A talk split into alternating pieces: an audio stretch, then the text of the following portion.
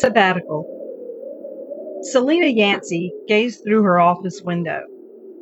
Across the snowy parking lot, two white poplars on the edge of the woods behind the meeting house had caught her eye. The smaller tree, bent during a recent ice storm, leaned against the larger tree at a point some eight feet above the ground, forming a rough arch. Silena pulled on her parka.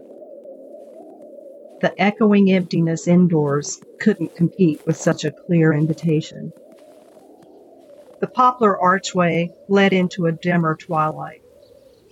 The silence was like the quiet of open worship, a soaring quiet, with an understory of low, murmuring sounds breath, shuffling, the creak of a pew, and occasionally the voice of a friend sharing a thought. Among the hollies, briars, and tangled brush of the woods, the quiet held the murmuring and shuffling of squirrels, soft bird calls, and wind stirred snow dropping from branches.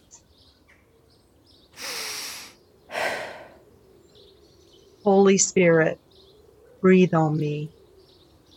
A burst of vapor hung in the air in front of her, as if she stood before an invisible glass made visible by her breath then gone.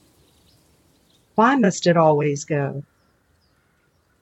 After Sunday service, Silena met with the trustees to request a leave of absence for two weeks in March. A sabbatical, she explained, a chance to recharge and prepare for the Easter season. We understand. Mrs. Logan, eldest of the three elders, patted Silena's right arm. We want you to take care of yourself. She tried to look into Silena's face, but Silena was studying her shoes.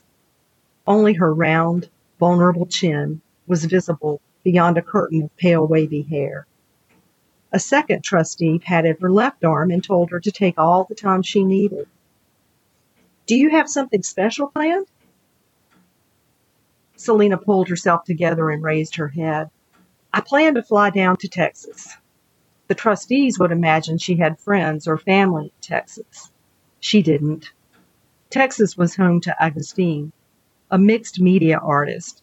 Silena had discovered him through a coffee table book titled Open Sky in the waiting room of her father's oncologist. Augustine created grand representations of an apparently limitless, dreamy southwestern sky. Silena had lost herself in the photographs of his works while waiting for the next round of bad news from the doctor. A major exhibit of Augustine's work was currently on display in Dallas, and smaller pieces hung in the Capitol in Austin.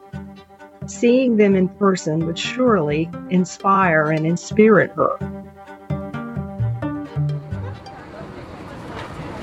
and gentlemen, in preparation for departure, please check to see that your seatbelts are securely fastened, your window shades are open, seat backs are in the upright and locked position, your tray tables have been put away, all your carry-on items are securely stored.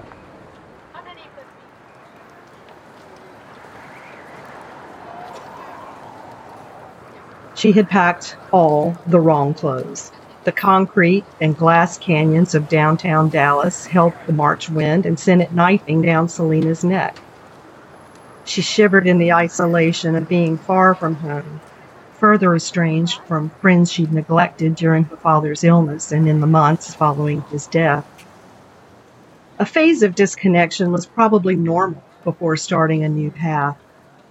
She prayed Augustine's art would help her find a trailhead. But after two days surrounded by enormous canvases, she admitted defeat. Even in person, the art offered no toehold to climb to the openness of the skies as the photographs in the book had suggested. Silena blamed herself. Not even the actual southwestern sky, reflected in the mirrored towers of downtown, inspired her.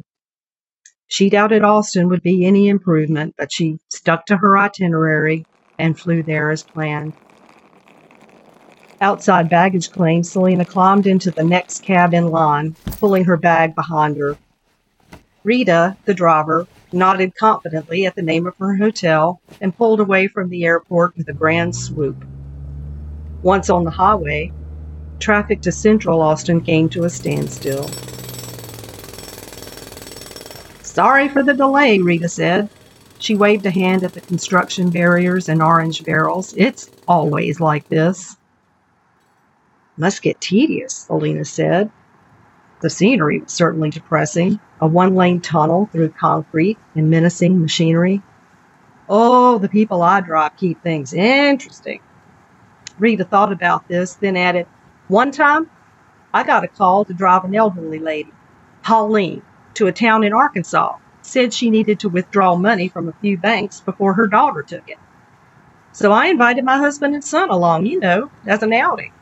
Rory was five and hadn't been to Arkansas. Well, we crossed the state line, got to the town, I forget the name, and Pauline directed me from bank to bank. We'd wait in the car while she went in, and she'd come out stuffing an envelope in her ginormous grandma purse. Third stop, my husband said, you don't reckon she's robbing banks. How we laughed. Then Pauline gets back in the car, says she's done. We started back to Austin, and bam! Rita popped the steering wheel with her paw. Police cars, lights flashing. I pulled into a quick stop and they surrounded us. Guns drawn, the whole nine yards. Good heavens. Right? One cop says my cab is suspected in a kidnapping. Pauline says, Oh, foot, my daughter must have called. She rolls down the back window and says, I'm no more kidnapped than this little boy here. And Rory, sitting in his car seat, got his hands in the air to surrender. Tickles me when I think back on it. What happened then? Not much. The construction zone ended and Rita merged into the open left lane. The daughter showed up, took Pauline to her house. We drove back to Austin. Good old Pauline, she paid in cash and gave Rory $10 for riding shotgun with her. He won't forget that day in a hurry. Phew, what an adventure. Lulled to peaceful contentment by the comfortable back seat and the relief of Rita's happy ending, Silena closed her eyes and relished the surrender of being driven. There was much to be said for not having to stay alert and make decisions. She remembered nights as a child riding half asleep in the back seat while her parents talked softly up front. As her dad rounded curves and made turns from street to street, she'd try to divine how close they were to home. Might a taxi service have a place in her ministry? She could drive congregants in silence to offer them a brief, blissful escape or listen as they told their stories. Maybe Mrs. Logan would drive when Silena needed a turn in the back seat. The cab reached the hotel, snapping Silena from her reverie. Rita deftly processed Silena's credit card payment and said, Enjoy your stay. Be sure to go down to Congress Bridge at sunset to see the bats fly. It's a spectacle. Ordinarily, Silena wouldn't seek out bats, but the next evening she sat on a crowded dock by the water waiting for them to appear. The sky was gray as newsprint, with sponge dabbed clouds. The bats emerged at first in such gentle arcs she felt underwhelmed. Then a dark mass of bats flowed across the sky in a mighty swarm, appearing like jumbled letters and punctuation marks against the newsprint sky. Silena craned her neck to read the messages, but the letters scattered until the growing darkness erased them completely.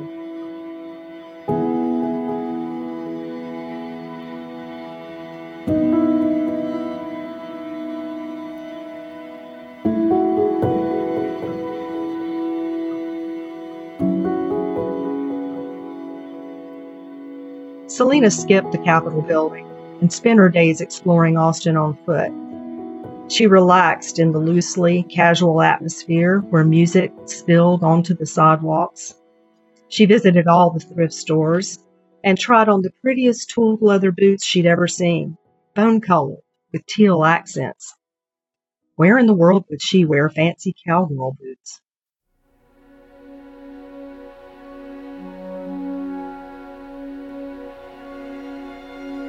Every day at sunset, she walked to the bridge to see the bats.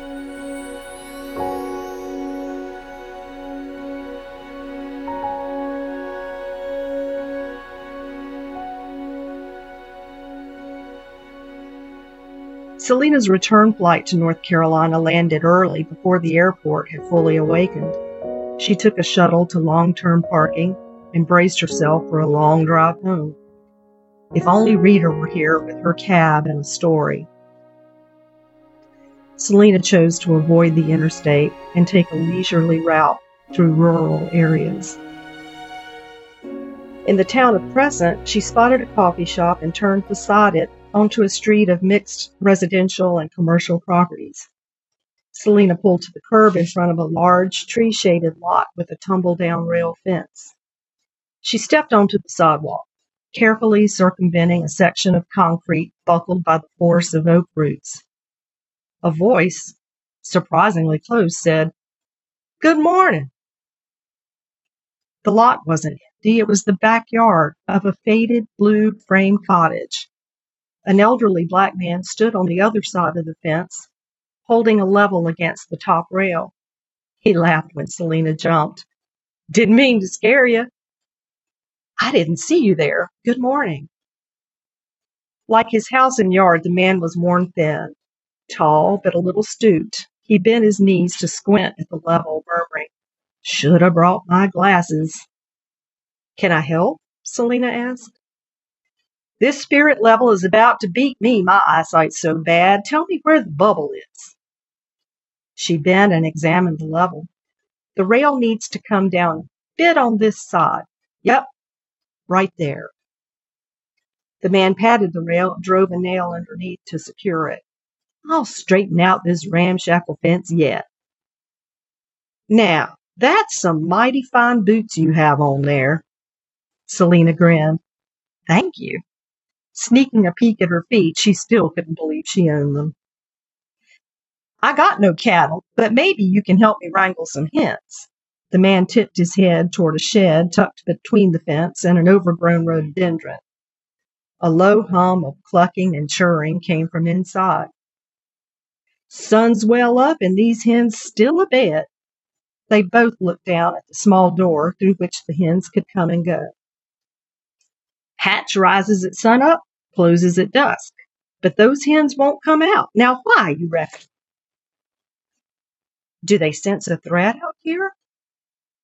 Can't nothing get 'em while I'm close, so why they keep in the dark? Two steps, and there's fresh air, food, and water ready. He shook his head. Bird brains. I reckon overnight they forget how it works. Forget when the morning light comes, the door's open and food's waiting.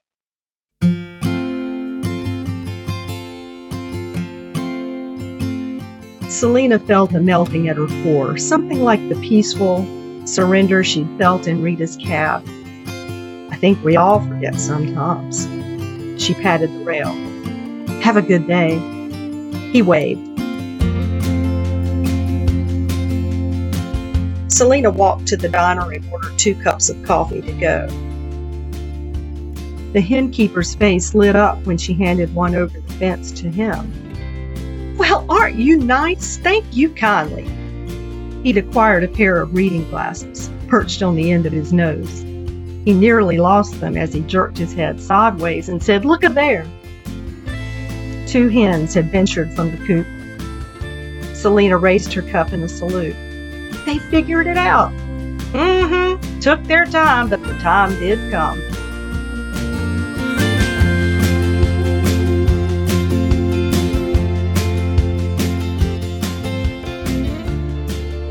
Miles or so from home, Silena became aware of the jonquils, daffodils, and redbuds that had begun blooming during her two week absence.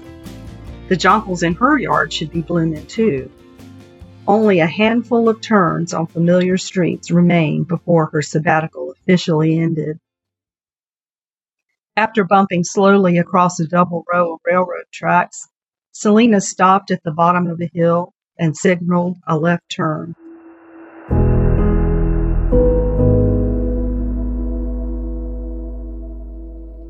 A glance in the rearview mirror gave her a shock. A vast, pale wall loomed behind her. The morning sky filled the mirror, blank as newsprint. Not blank. A puff of cloud drifted into frame, a soft exhalation of visible breath. Silena watched as the cloud dissolved. Her turn signal continued marking the seconds with a steady pulse, but she remained perfectly still, remembering.